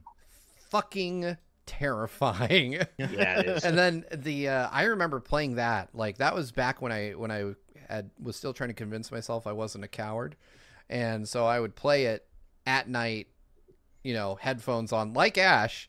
Eh, the difference is I was probably like either having a heart attack or pissing my pants, but um, the insanity effects would get me every time and then just some of the stuff that game says like like uh basically about how like life is meaningless and people search to find meaning in things that don't matter because our lives are Oh. empty i was like man you're a fucking video game and i'm 22 this sucks what a, what a feel good experience. yeah yeah.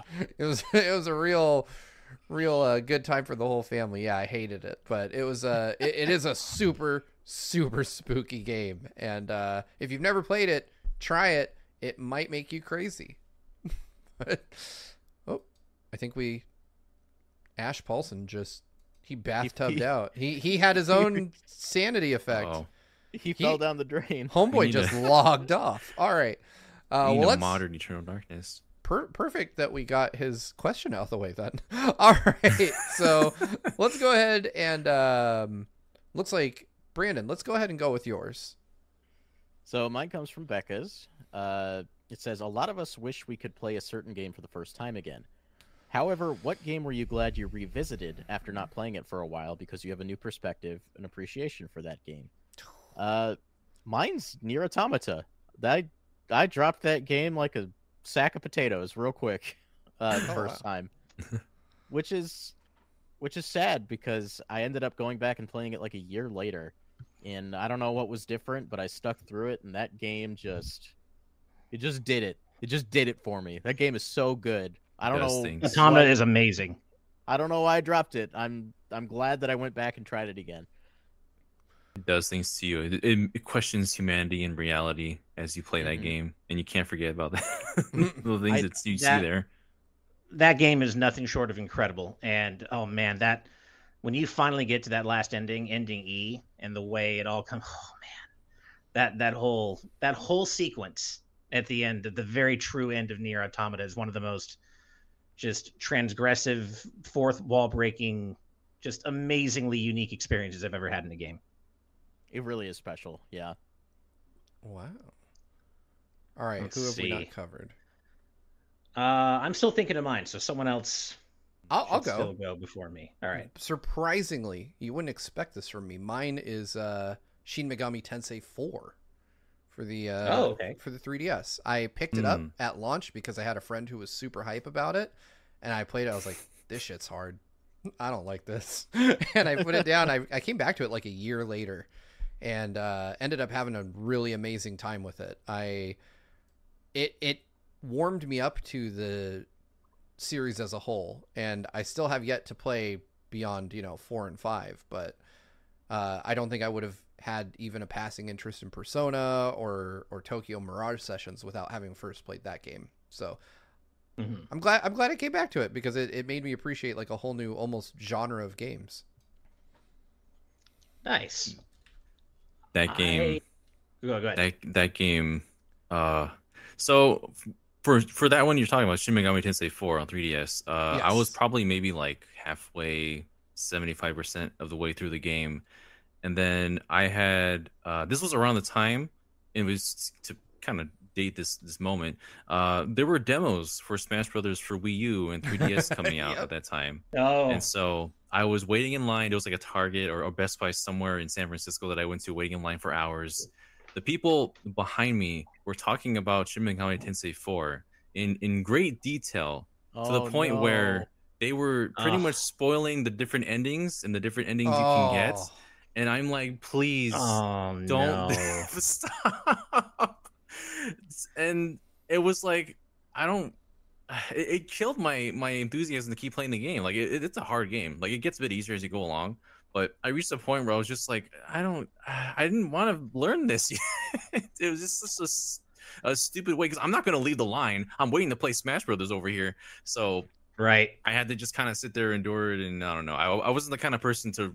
I, if it was this, it was today. I'd be like, "Yo, shut up." But but back then, I wasn't really the the type to to tell somebody, "Hey, can you please stop talking about this?" I wasn't that kind of person. So that that unfortunately sucked for me. Uh, Oh, I'm because so it's a, sorry. it has a because it has a really good story to it. I really enjoyed the way Mhm. that they, that they told that sucks, story. man. Um, I- but I had a one. friend who's Oh, go ahead. A, a friend's cousin. Uh, w- we were all at his house once, and he started doing the exact same thing with Undertale. Oh, Oh. God, not Undertale. The entirety of Undertale, all of it, everything he could have said, he said. Oh man. no. I had to wait years so to forget up. as much as I possibly could before I could actually play that game. Oh my God. Ugh. in the in better news with Atlus making funny, funny as always Atlus games. Uh, I didn't actually play through Persona Three, uh, Persona Three FES. I, I went through maybe like ten hours of the game, then I kind of stopped because I wasn't sure what I was. You know, it, it was it reached a point where it was kind of that that part where it kind of just dragged along during the days, and it wasn't really much happening. But um, I took like I don't I forgot like half a year away from that, and I was just like I want to just play this again. Like there were friends I talked to at the time. They were like, "Give it some time, give it a chance," and I was really just kind of interested in some of these characters, and so I, I eventually went back to it and started playing it again. Uh, picked up where I left off, and I I fell in love with the series. It's one of the best Persona games, and now here we are about to get a remake. So the way things going Nice. to come around. nice. Um, I, I, so I, I have a fallback answer that I that I often use for questions like this, but I've told that story on the show before. I know I have about Final Fantasy Mystic Quest, and then I played six, then I went back to Mystic Quest and appreciated it for the weird place it occupies in the Final Fantasy, you know, pantheon. But I thought of another one. This is a much better one. This is going to surprise everyone. So, I originally, I didn't really take to the original Mega Man Battle Network when it first came out. I was like, yeah, Mega Man on Game Boy Advance, so cool, a new series. Yeah, I'm so into this. Then I played it for the first time. I'm like, ah, I don't know. So I actually bounced off it and I and I left it alone for like I want to say a few months, and then I went back to it a few months later and it clicked. And then I, I it was one of those things where I like I could not put it down. I was playing every single second that I possibly could uh, around all my responsibilities and yeah, so I, I whatever for whatever reason, the new Mega Man series, I didn't click with it right away, and I thought was like, well, and it wasn't because it was a platform, it wasn't a platformer, it just wasn't, I don't know, it just wasn't clicking for me. Um, but then I like kind of just took some time away and I was like, okay, I'm gonna give this another shot. I'm gonna start a new game, really try to be in the right frame of mind for this, and then it clicked, and I was Nice. a Battle Network fan ever since. Huge Battle Network fan, as you know, Steve. Hell yeah. Um, but originally, I wasn't actually into it, surprisingly enough. Nice. Yeah. Um, all right. So I think that's everybody for that one. Uh, Daniel, why don't you give us your Patreon topic? Well, this is an interesting one that I found. I, I don't really think about too often. Uh, it's from Wataniac asking, "How often do you look at your friends? Uh, what your friends are playing, have played uh, via built-in system features like profiles, the trending page on Switch, notifications that say friend is now playing this, friend is now, uh, or, or friends that play under the game section tabs on PS5 and Steam, etc." Uh, how does this affect you? And most importantly, like, how do you think this feature affects the gaming audience as a whole? Um, it's interesting to see when I'm playing any kind of game. Like, uh, uh, you'll see a title pop up of a recent title, like, oh, someone's playing Tears of the Kingdom right now. Somebody is playing uh, something else that re- recently re- released, and it's just like, oh yeah, I that's something that I've been playing as well. But then there'll be some people that have been playing like uh, a game, uh, some obscure game from a while back. Somebody is playing like uh, the world ends with you final remix out of nowhere like just playing it and just like whoa like it's interesting to think like what were they were, are they catching up on their backlog is there something that they they're that they want to just do before they play maybe the sequel um but mostly it's really interesting to look at your lists of pro like on the switch for example your profile and everyone just playing like especially when they're all playing the same game at the same your, just list is just filled with everyone Yeah. playing the exact same big title at the same time. Like i mentioned with tears of the kingdom we're all just having this similar experience at the same time and i think that's really cool. Like you don't see it you're not you're not actively talking about it all the time like we are but there's a lot of people who are having the same experience and i think that's just really cool to be able to know that people are, are doing this and that. Um but yeah it, it's just like a different perspective of how to think about things and it, it doesn't really affect like what i personally play like if i see someone playing something that i haven't played to yet like i, I probably won't immediately just like jump on that opportunity. But i do like the little fun little features we have like that like oh this many people have started playing this game. Uh this many people have uh, been playing this for this many hours like that sort of thing. Although it does expose me for how many hours i put into things like smash or something like i'm sure there are people that see me pop the game up and it's like two or three in the morning and they're like what is he doing at this hour shouldn't he be sleeping Oh yeah. Yeah, eh, I like this feature in this generation a lot. Um, not as much on Nintendo because, like you said, Daniel, like Mhm. Nintendo fans ride waves, right? Like you see just a big first party game come out and everyone on your friends list is playing it. So I'm never really frequently very surprised by what I see on my Switch friends list. Uh, but on PlayStation, I'll get lots of like, you know, hey, these friends of yours are playing this. Like these guys just picked up this game, and I'll almost always click through to look at what the game. Like if it's one I haven't heard of, I'm like, well, a lot of my friends are playing this. Maybe I should look at it. And, and it's gotten me a couple times. A couple times I've been like, I'll download that. I'll see if it's worth it. I've got enough friends that are playing it. Um, the other thing, and I'll admit, I, I probably shouldn't admit that I do this. I'm sorry, Sony. But when they send me a game that I'm not, you know, well, not that I'm not supposed to have, but that isn't out yet, I will look at my friends list and see who else has that game. Uh-huh. I'll be like, who else do I know that's reviewing this game right now? um, you're not I do the same supposed to, yeah, you're not supposed to be able to see Yeah. it, but like 90% of reviewers forget that and they they don't Yeah. hide their activity. So I'm just like, ah, I see you. I- and, and when I, I was remember- new in when I was new in the game, it happened to me all the time. Like I remember I Mm-hmm. was reviewing Assassin's Creed Unity years and years ago, and I suddenly got like a rando DM from someone I'd never met, and they're like, "How is it?" I'm like, "Shit." I'm like, Yeah. "This is gonna go on Reddit later." Damn it. I remember I am guilty uh, of I the same. Oh, go ahead, I, Dan. sp- I specifically remember when I was playing a game on the Switch, I saw Steve is now playing Famicom Detective Club. I'm just like, wait a minute, Uh-huh. that's not out yet. Whoops. Yep. that was funny. Sorry, It's like, Nintendo. oh, I don't know if I don't know if anybody else is supposed to see this either. Yeah, no. I, I have not. definitely been guilty of the same too, Steve. Don't don't worry. It's not just you. I've done the same exact thing. Um, uh, uh, like I I like I kind of like what you were saying, Daniel. I like seeing what my friends are playing. I especially like seeing when like a new Pokemon game com- comes out, and I just like to kind of satisfy my own curiosity. Like, how many people are playing Scarlet versus Violet? I wonder why more people chose one over the other. Whatever. Um, I like to go through and see what my friends are playing, but I will admit that it has basically zero effect on the games that I choose to play for myself. Like I think Mhm, probably like yeah. most or all of us here, I know what I'm gonna play, whether it's you know buy or cover whatever months, several months in advance of when they come out. I know exactly what I'm looking forward to.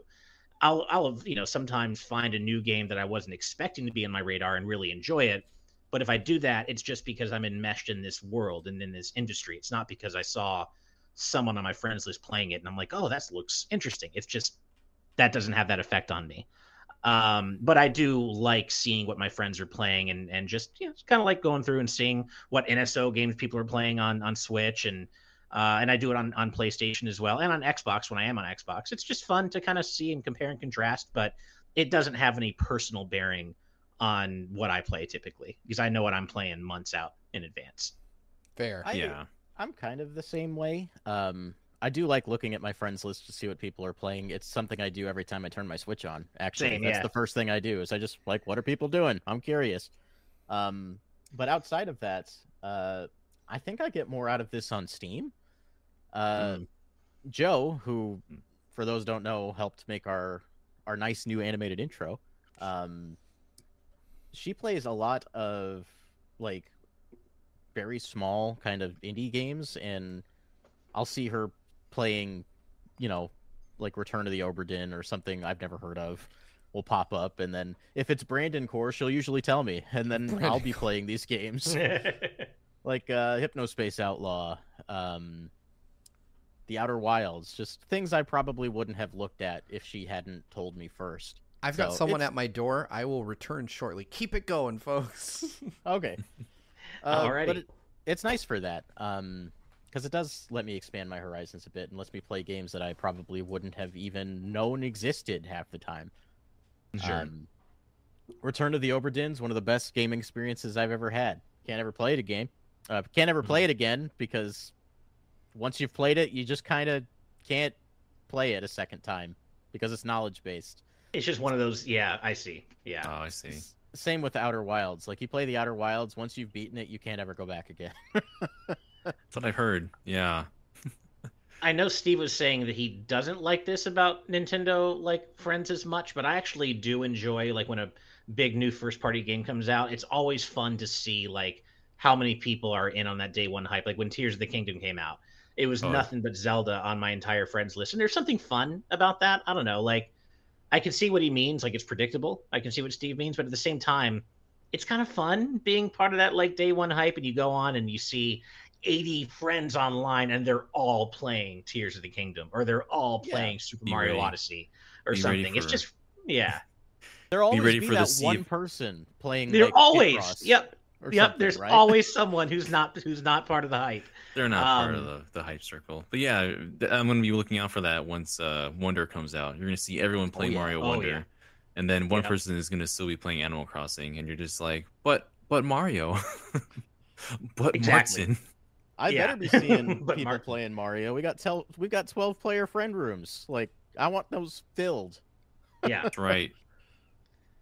Uh, fun fact: I can no longer feel anything from my right kneecap uh, down. Do you need it's to all stand it's up? all numb. I I pro well see. I don't think I should though because I'm really just I'm wearing a bathing suit and I don't know that I, anyone needs to see me stand up in a bathing suit Ah, on a public stream. Don't need to. We don't. I don't want to get us demonetized forever because we will if I do that. So it's okay. We're we're nearing the end of the show. I I will still probably have a functioning uh, leg by the time we're done. But uh, but I do hope Steve gets back soon because I am in a great Gosh. deal of pain. That Um, that ru- that rubber duck just looks like it's part of an overlay. It doesn't look like it's actually there. I don't know. It- it's something true, About it- that actually, duck. you're right. I can see on my phone. You're totally right.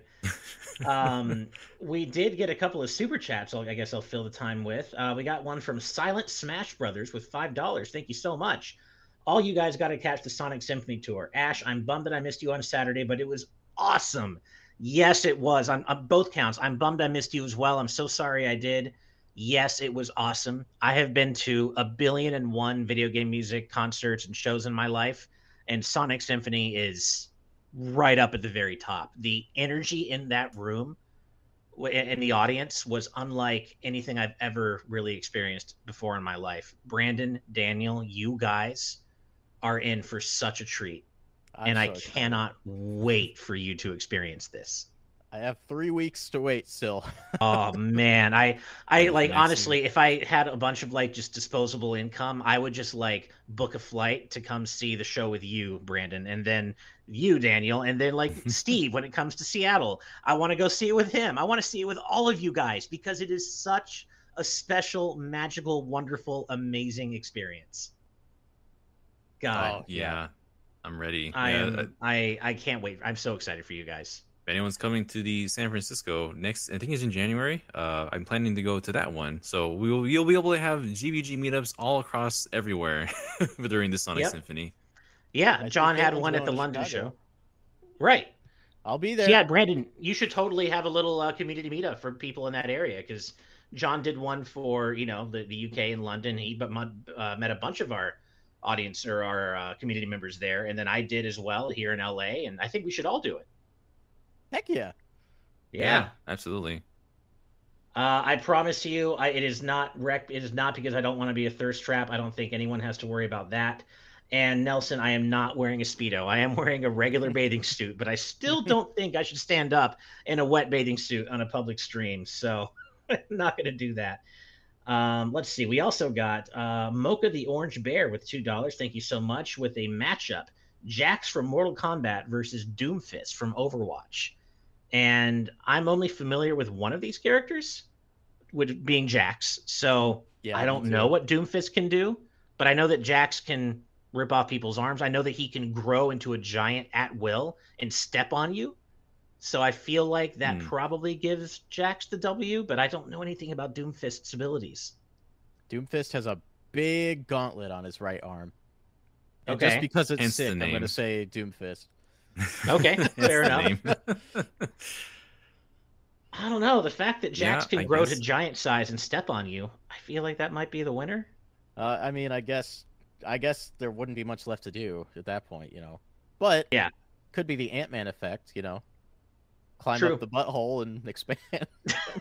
You, oh, that's Well- not a. Oh, I did not need to think about that. Oof, jeez. we didn't. That's we one way to win. That's all I'm saying. They could have been Thanos like that. that's true. Good point. What about you, Daniel? Yeah, uh, I'm not familiar with the characters, so I mean, I, Okay. I, I, when we, when I Um, don't know even one of these in these matchups, I'm just like, what do I even? How do I even contribute in a meaningful way? You know? God, Steve, come back. My Here he is. He's here.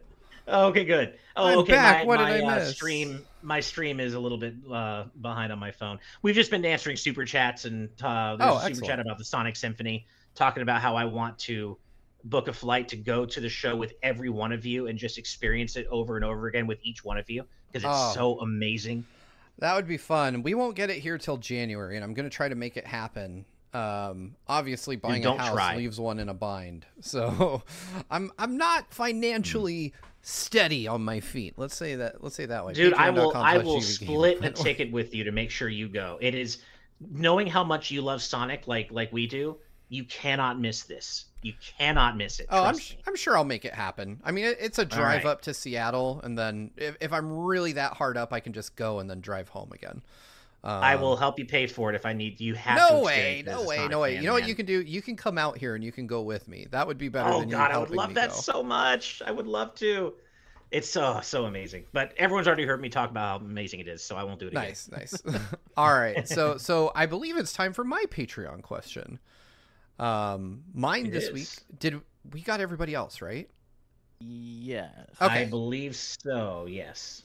I love Cutie Caitlin, and you, viewer, can help at patreon.com or, or right down here, just underneath this video if you're watching. Just there's a button right there. It says join. Anyway, um, mine comes from Vedran, uh, who writes, What's the most glued to a game you've ever been? Not necessarily your favorite, but what game have you sunk the most amount of time into? Easy. That is Phantasy Star Online version Yeah. 1 for the Dreamcast at almost 1600 hours. Like Holy cow! Oh my boy. god! I I I lived in that game, and and to be fair, to this day, if it was available, I'd be playing it. So, um, probably good that it died, but um, I A I mercy. do certainly miss it. Yeah, it was a it was a mercy for my social life, but it, it's also one of those things I can't imagine ever putting that amount of time into any game ever again. Um, you know, I play 100 hours or 150 hours and I'm like, whoa, crap, I love that game. But to be fair, and this is embarrassing, but I'm admitting it anyway. You know how Sony does those like roundups of how much time you spent playing uh, games in, a, in any given year? They'll tell you. Oh like, yeah. Oh yeah. Mine was like Fortnite last year with like almost 400 hours. I was like, oh, Man. fuck. Like I played, Hey. God. I played more than an hour a day every day, basically. You know That what? I mean, that I, I had yeah. that with Fall Guys last year because I always play you know every week with my friends. So I was like, I played that much Fall Guys in a year. Holy crap! yep, it sneaks At least up you're on you. socializing. Yeah, That's true. it's a True. social game. Um, I, I'd uh, you go ahead and go, Daniel. I, I think I cut you off, but I'm pretty sure you and I probably have the same one. I don't think so. So you go ahead. Really? Okay, I guess not. Mine, Ooh. mine is pick, pick an iter- smash in general. Pick an iteration. Doesn't matter. I've spent thousands upon thousands upon thousands upon more thousands of hours playing every version of Smash over the years. I have about a thousand hours in Ultimate alone. Um, so yeah, Jesus. pick a Smash. That's that's my answer. I've spent more time playing some version of Smash Brothers than anything else in the world. Hmm Yeah, that's I mean, I, I think that's probably somewhere up there with the amount of time. I don't know. I guess I'm thinking of like, I guess the way that it was phrased is how much did I spend in one like chunk of time put together? Because it's got to be Oh, okay. Zelda Breath of the Wild or Tears of the Kingdom for me. Like that's just a place where I lived Oh. in for a very long time. Just within that within that space of time, uh, just stuck to the world, exploring, doing everything possible. Um, I definitely don't have as many hours in that as others, but that's definitely one that I think of as far as like one small span of time. Uh, with see what Steve's you mean. mentioning how PlayStation keeps track of the hours you put into games, uh, was it last year? Maybe it was last the year before, uh, where Genshin Impact was the one that was the highest on there to a un- unfathomable amount. Like, wow, I really just used my PS5 as the Genshin machine, didn't I, during that year? so uh that and even today like the, they're just really good at having more content out and stories and other stuff to do and just just stuff to do all the time in that game so uh there's Mhm. that but yeah that and i guess yeah smash the ultimate i don't know how many hours i have but i certainly have spent quite a lot just playing that um with friends online just, just everything possible honestly Nice. Yes, mine's probably pretty obvious, but uh, yeah. No way. Monster Hunter. No, no, get out of here, man. This That's game- Ate my entire high school career. and then when this game came out, it ate my college career. wow nice box I love it. uh, yeah, so Monster Hunter Tri on Wii, I spent 1,200 hours in. Um, it has 18 monsters in it. It is one of the smallest Monster Hunter games ever released. So the fact that that happened is crazy. Uh, combined across the series, I'm probably between three and 4,000 hours total. Wow. Wow. Brandon's just a monster genocide machine. he is Oops. Oops, all Yeah. genocide. he is the monster hunter Look, Yeah. I love this man. I have slain this man many times. I love you, and therefore I must kill you. it's Rathalagos. That's him. Damn, that's good. I love it. That's really good. Daniel's about to become a father instantly for that joke. Oh no. Let's I see. think that's everybody, right? For- Yeah, I, I think Yeah. that is it. Uh, did we Yeah. miss any of the uh, any of the super chats? The last one I showed is from Leo So- Flow. So no, we didn't. I did Silent Smash Brothers as, as well as Mocha the Orange Bears. So we are at Leo Flows. That's All the next one. Leo Flow. What is everyone's favorite Sonic song? And as the least well versed in this group, I'm just gonna say Jesus. "Open Your Heart," and, and I've taken that one. Oh man, I, It's either okay, that or be the other one. Starlight Zone for me. Those are those are my Oh, man, two. I mean, yes is my answer to that question, Leo. I, I don't even. How do you? Every Sonic song. Um, I was gonna say "Open Your Heart" as a favorite vocal theme, but because Steve already took it, um, I'm gonna I'm gonna say "Reach for the Stars" is a is a favorite of mine for sure. That that's up there for me. I couldn't tell you what my actual number one favorite is, but "Reach for the Stars" is like really up there. And if we're talking like classic Sonic, then like Sky Sanctuary Zone or Lava Reef Act Ooh, One, both are like two two of my big favorites. Yeah. Mine's probably a toss up between three uh, Live and Learn, Endless Possibilities, and Sonic Boom. You I know- love all three of those. Oh, songs. Sonic Boom! Also, you can do anything. That one too. You know Oh, which one doesn't get enough enough credit that I never hear mentioned? Uh, My Sweet Passion from Sonic Adventure. I fucking love Yeah, that I song. agree. I agree. God, I, I could I could name like half of Sonic Adventure soundtrack for this answer too. Like Jesus. Yeah, that one that one's rough. Was- Amy's the best Mhm. though. I'm I'm on an Amy kick now. Superstars Amy's needs great, to come out and it needs to have a goddamn awesome Super Amy. Like they did her dirty in Origins Plus. So yeah, proper. yeah, I need a real Super Amy. I need her to go full Super Saiyan. I need her to have a projectile of some. You know what? Just give her a Genki Dama. I'll be fine with that. Make make her Goku in a dress. Heck yeah. what about you, Daniel? My favorites are well, our boy Tee Lopes. I love Studiopolis Zone. Both acts Yeah, are, are great song. All the songs that are original to Sonic Mania have some amazing soundtracks to them. Press Garden. Um, that and Press Garden, and the three versions of Mirage Saloon. Uh, those are fantastic. Yeah. And uh, I guess if we're talking like older ones, um, gosh, I was one of those people that listened to the Sonic CD soundtrack way back in before before the Japanese version of the soundtrack was more well known over here in the West. Uh, Starlight, uh, Stardust, um, uh, uh, Stardust Speedway is the one that I'm always thinking of. Uh, the Japanese version of that. Oh. I love that Mhm. song a lot. And then slowly that song came to the West more and more. I saw it in Sonic Generations, and I was like, I know that one. and then it just kept coming back and back over and over again until it was also in Sonic Mania. Um, one of my Nice. favorite songs, definitely in that soundtrack. Um, a lot of songs from Sonic CD are fantastic. And then uh, I, I guess just also for an actual vocal track that we uh, to, to wrap that up, uh, I love City Escape as well. The different versions of Ooh. City Escape that we've heard. Hard to It's beat a classic. City Escape. Yeah. Definitely. It's a classic. City Escape. Can you Um, feel the sunshine?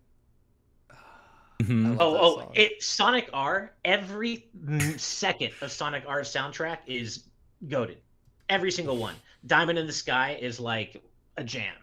And I was actually going to say, uh, the, uh, one of my favorites that a lot of people have been reminding me about in chat that I forgot to mention. I hate this character. Silver can go jump off a cliff, but his theme song, Dreams of an Absolution, slaps. That song is incredible. Both the, the original version and uh, th- there's a remix that came out a little later on that's also really good. But Dreams of a friggin' Absolution slaps so much. Oh my gosh! When you Nice. when you mentioned remixes, uh, the fact that there's an official remix of City Escape sung by Lyn, who's known to do the music in Persona Five, that is just everything in the world that could come together for me right there, and it's a fantastic uh, Oh, rendition of it. Nice. Mhm, mhm. Also, one one thing I want to point out, uh, I hope I hope you feel like you got your super chats worth, Leo Flow. Thank you so much. Um, if you notice, next to Leo Flow's name, he's got a little star, and that's because he's a YouTube member. We got badges coming Heck soon. yeah. Daniel is actually working on those today, so Mhm. uh, we should have that. That star should turn into something way cooler soon, Leo. But uh, we appreciate you joining us here on YouTube because you're, I think, the very first one. So thank you. Yeah, thank you. Um, Thank you so much.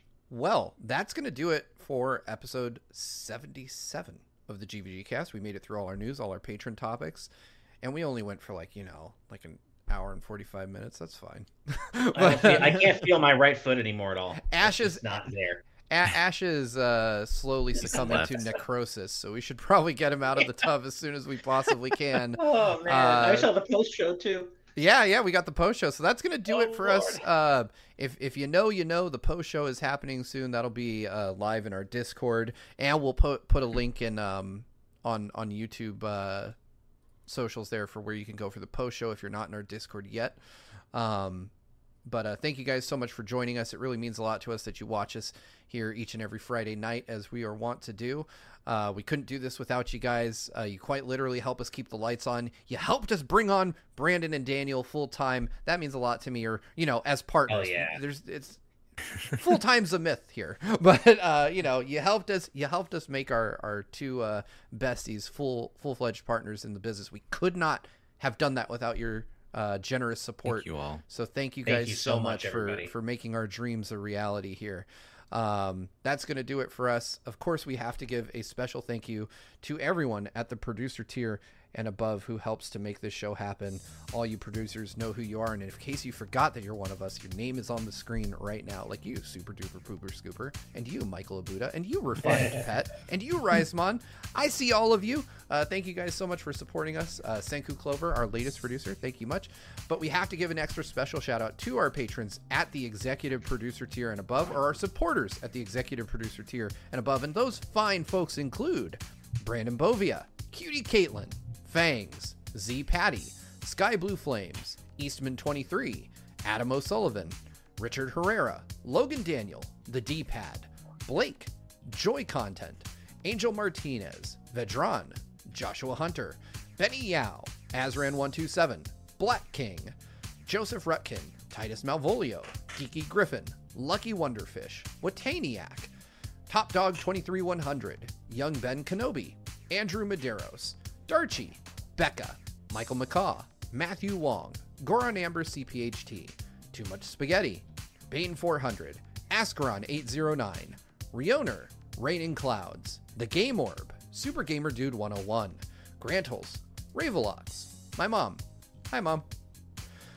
Skull Kid Tiger, Dark Steel 01, Jason Uloa, Jaden Buck, Cystic Warrior 29, DJ Jersic, Der- Derek, I always want to say Darek, uh, Colin, Mumbling Yeti, Cameron Sharp, Keel, Brendan Hesse, Hustlebun, Noah Fitterer, Calvin Atkinson, Brainchild, the entire state of Wisconsin, Jim Wakeland, Long Boy Shiggy, Aramis Baramis, Kyle the Monarch, Dat Alpha Lion, Lord Metarex, Blaze Collard, Eric, Cat Evie Person 5, Peyton Teal, Mega Beatman True Blue Reviews, Jung Ant, Ryan Hanley, The Game Jamie, and last but not least, Alex.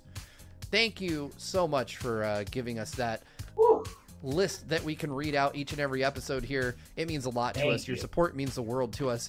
And uh, thank you so much to Blaker36 for joining as a YouTube Discord community member. Uh, if you link your, your YouTube account to your Discord account, that should drop you right in the server. Feel free to hang out in the best damn Discord community anywhere here on the internet. That is going to do it for us here for episode 77 of the GVG cast. We'll see you next week uh, at our usual time. It's blanking on me. 5 p.m. Pacific, 8 p.m. Eastern. I know, I know numbers.